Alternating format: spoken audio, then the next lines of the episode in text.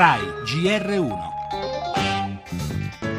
No more champagne and the fireworks are through. Here we are, me and you. Sto per lasciare rassegnando le dimissioni e ciò mi spinge l'avere negli ultimi tempi toccato con mano come l'età da me raggiunta porti con sé crescenti limitazioni e difficoltà Sometimes I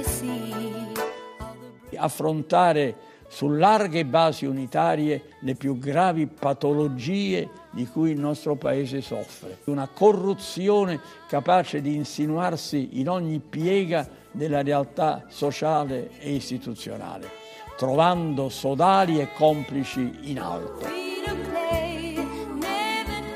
Le gravi vicende di corruzioni emerse di recente richiedono una seria e consapevole conversione dei cuori per una rinascita spirituale e morale.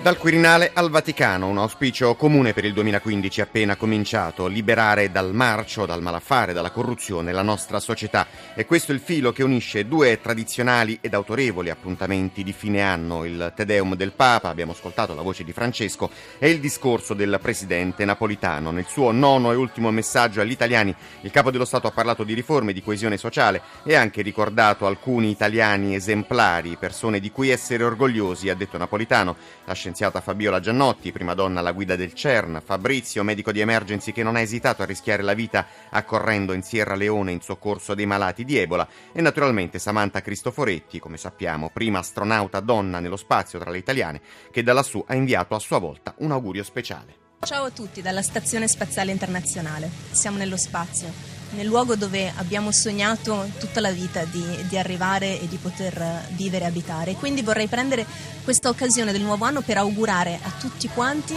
nel 2015 tanta gioia, tanta felicità e soprattutto tante occasioni di realizzare i vostri sogni. Buon anno nuovo!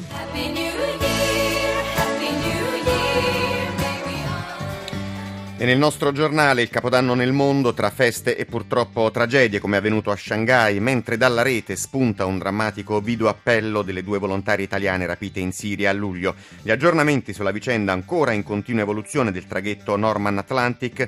Per chi vorrà trascorrere il capodanno al cinema in uscita il nuovo film di Clint Eastwood. Per tutti invece un altro augurio speciale nelle parole che ascolteremo di Roberto Benigni.